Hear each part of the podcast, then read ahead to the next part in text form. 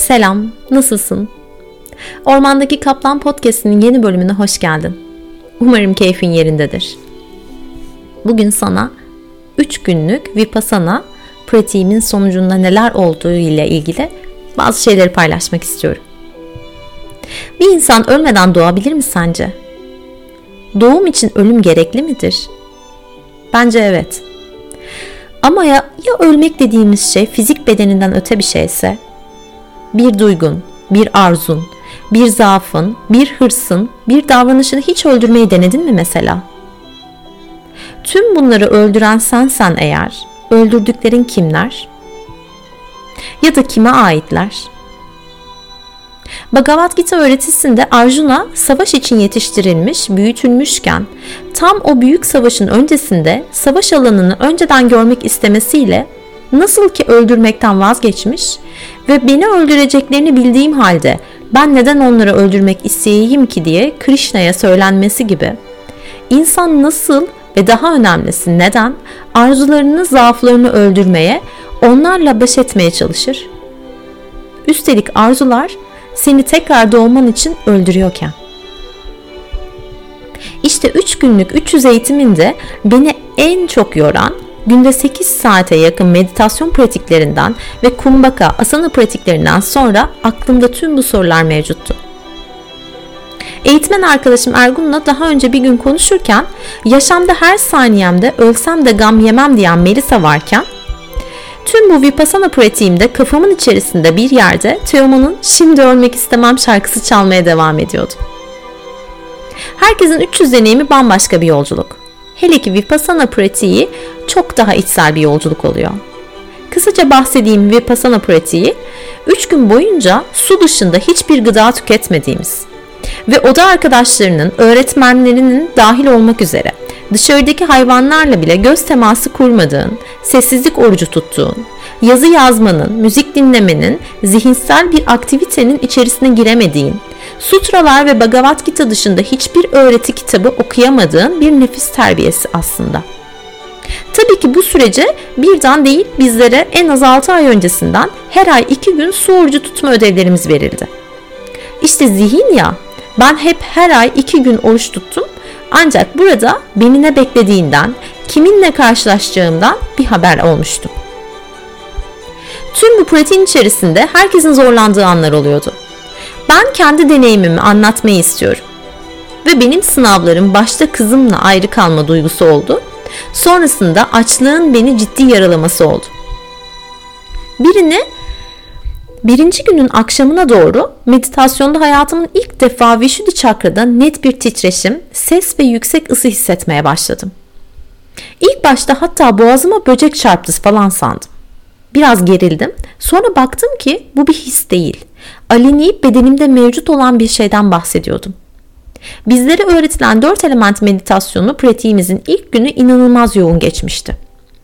Bilinç farkındalığında olduğumu sandığım her an meditasyondan kalktığımda ya çok güzel aferin Melisa dediğim anlarım oldu. Halbuki hepsi madde dünyasında zihinle yaptığım şeylermiş. Sonra fark ettim. Ancak farkında olmadan sürekli kalabalığın kafeteryanın içerisinde var olmaya çalışıyordum. Evet konuşamıyordum ancak konuşan insanların içerisinde kalmaya ve o içeride kaldığım noktalarda insanları duymaya, ne konuşuyorlar diye dinlemeye çalışmak zerre yoktu aklımda ki ne konuşuldu hatırlamıyorum bile. Sonrasında fark ettim ki Çetin öğretmen pratiğin öncesinde demişti ki yaşamak konuşmak ya da yemek yemek değildir arkadaşlar. Tüm bu süreçte deneyimleyeceğiniz şeylerden birisi bu olacak demişti. Bir an acaba kastettiği bu muydu diye sordum kendime. Ben yaşamı mı duymaya çalışıyorum? Ya da yaşamı mı koklamaya, tatmaya çalışıyorum bu insanların içerisinde? Çünkü o insanların yanında gürültünün içerisindeyken yaşadığımı düşünüyordum. Yaşamın nefes olduğunu unuttuğum bir andaydım.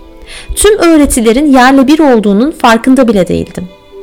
Bir buçuk saatlik bir aramız vardı. Odama uyumak için gittim. Bunun üzerine 15 gündür aşramda hiç olmayan inanılmaz yüksek bir inşaat gürültüsü odamın hemen yanında başladı. Ama böyle bir ses yoktu. Birden gülümsedim. Bak dedim. Zihnini duyuyor musun Melisa? Zihnin nasıl büyük bir kavganın içerisinde ve sen hazır mısın içeri girmeye dedim. Sanki yan odada anne babası kavga eden bir çocuğun o gerginliğin içerisine girme tedirginliği gibi kendini mecbur hisseden çünkü o çocuk bilir ya hani içeri girerse o gerginlik sessizleşecek. O sessizlik istemsizce yerini huzurla dolduracak. İşte tam böyle zihnime girmeye hazırlanıyordum. Bir tarafım da gerginlikte kalmaya devam ederken. Derken ikinci günün sabahına uyandım. Uyanır uyanmaz gözlerimi ilk açtığımda bedenimde çek ettiğim tek duygu açlık kavramıydı. Baktım bedenimde hiçbir açlık hissi yok. İnanamadım. Süper Melisa harika. Hadi gidelim şu meditasyonun da hakkını verelim dedim. Çıktım meditasyon başladı. Kumbaka, ara, tekrar meditasyon derken öğleden sonraki oturumlarda sıkışmaya başladım. Lidya aklıma gelmeye başladı. Artık kafeteryaya gitmiyordum. Sessizliği duymaya çalışıyordum. Ve bir oturum sırasında boğazımı sanki biri sıkıyormuş gibi hissetmeye başladım. Minder rahatsız etti. Ayaklarım uyuştu. Uzandım, kalktım, oturdum. Tekrar gözlerimdeki bandı açtım, kapattım. Etrafa baktım.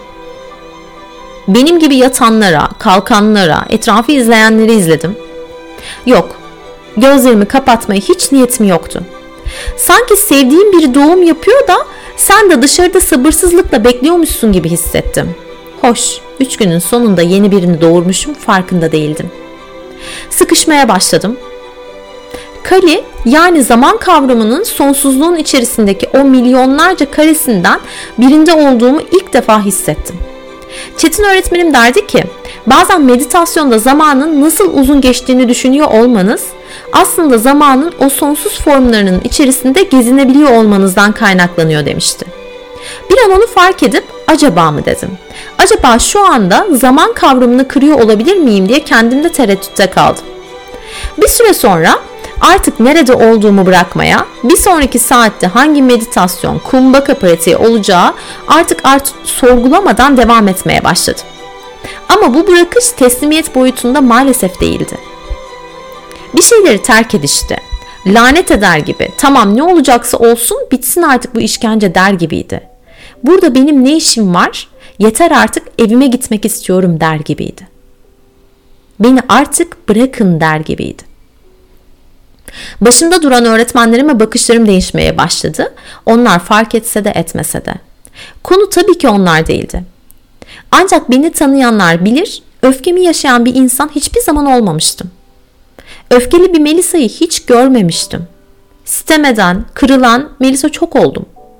Ama öfke kavramı çok uzaktı bana. Ta ki bu vipassana pratiklerime kadar. İkinci günün akşamına doğru içeride kendimde kalma, kaldığım noktadaki manzara tam olarak akıl sağlığımı zorlayan cinstendi.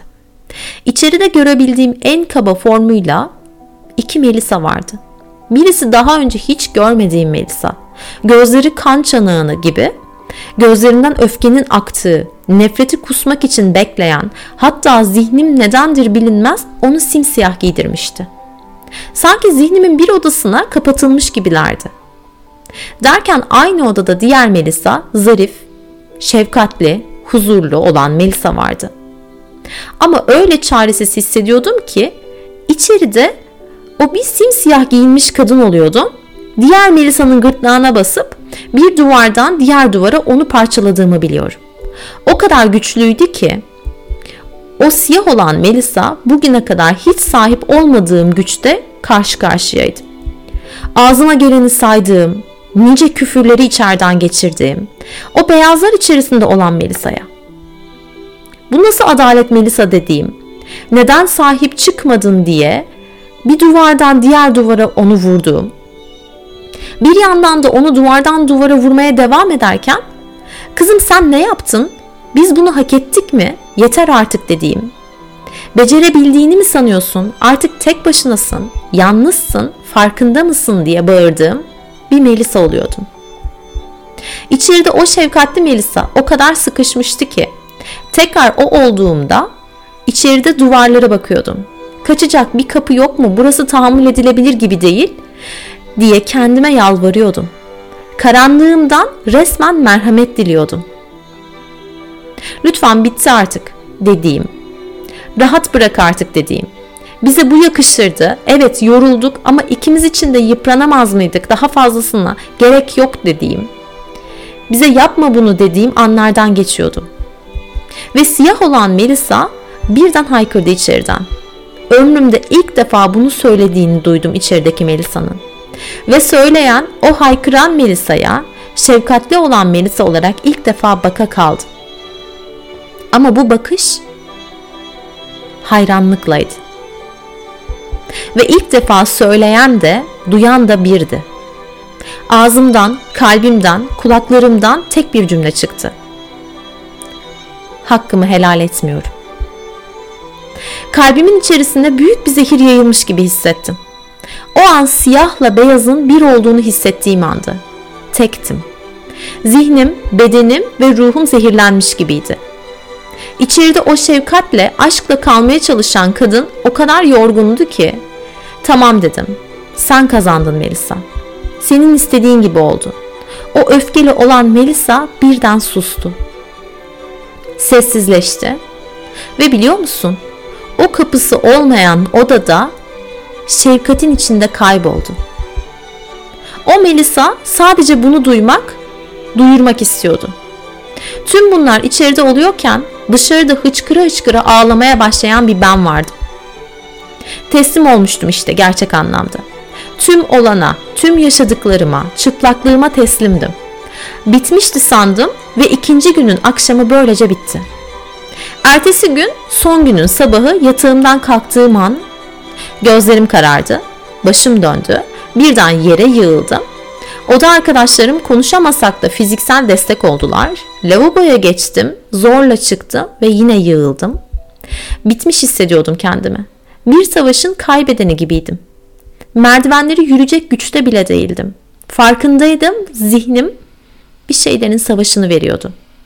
Arkadaşlarım yuvarlanacağımı anladıkları için meditasyon alanına beni taşıyarak getirdiler. Meditasyonda toprağın ilk nitelikli, niteliği olan sertliğin ötesine bile geçemedim. Çünkü topraktan, kökten, ana maddeden ileriye gitmiyordu zihnim. Kendime, zihnime, bedenime öyle serttim ki başka hiçbir niteliği bulamaz haldeydim. Tüm kapıları duvar olmuştu zihnimin, bedenimin.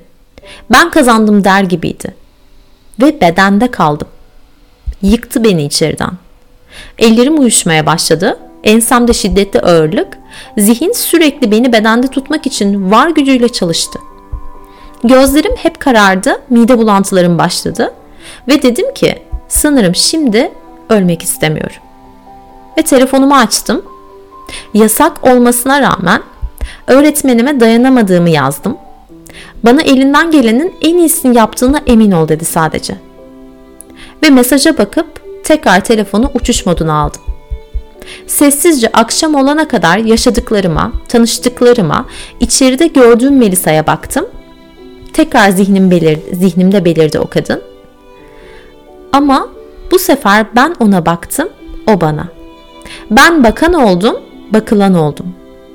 Ve fark ettiğim en değerli şey şuydu. Bu sefer şefkatli olan, kırgın, kızgın olan ve dargın olandım. Öfkeli olan Melisa gülümsedi. Bence iyi anlaşıyoruz. Ve merak etme. Gerekli olduğu her an yanındayım.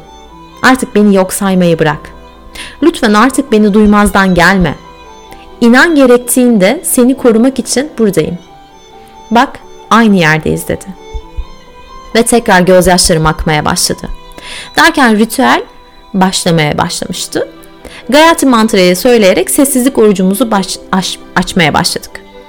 Ama 3 yıldır ilk defa onlarca insanın içinde bir kez bile kendi sesimi mantrada duymazken, ayırt edemezken ilk defa kendi sesimi o kalabalığın içerisinde en yüksek tek tonda duymaya başladım. Sanki arkası incecik bir uğultu, her şeyden öte duyabildiğim en güçlü ses benim sesimdi. Yine gözlerimden yaşlar akmaya başladı. Gözlerimi araladım ve dedim ki artık ne kadar güçlü olduğumu bilmiyorum. Artık o gücü duyuyorum. O gücü haykırabiliyorum ve tüm karanlığıma sahip çıkmayı öğreniyorum. Namaste.